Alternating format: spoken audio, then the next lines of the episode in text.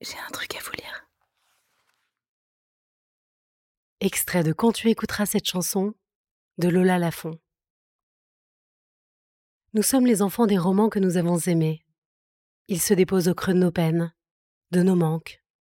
Ils contiennent tout ce qui se dérobe à nous, qui passe sans qu'on ait pu le comprendre.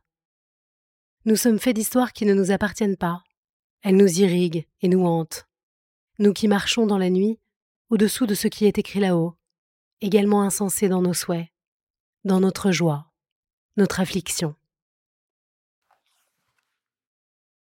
L'exil, perdre racine, est un mal dont les symptômes me sont familiers. Je ne peux en témoigner à la façon d'une sociologue ou d'une psychiatre, mais comme petite fille d'exilé. Je sais les désordres de ceux qui ont dû se défaire de leur prénom, de leur langue, de leur pays, de leur maison, de leurs parents, de leurs désirs. Les survivants et les exilés ne sont pas des héros, ce sont des épuisés, qui font comme si. On ne pourra pas dire qu'on ne savait pas. Cette phrase est un slogan, que le flot d'informations qui nous submerge a rendu obsolète. Nous savons. Nous avons vu les images de tous les massacres. Nous avons assisté à tous les conflits, comme à un spectacle. On ne pourra pas dire qu'on ne savait pas, on pourra dire qu'on ne savait pas que faire de ce qu'on savait.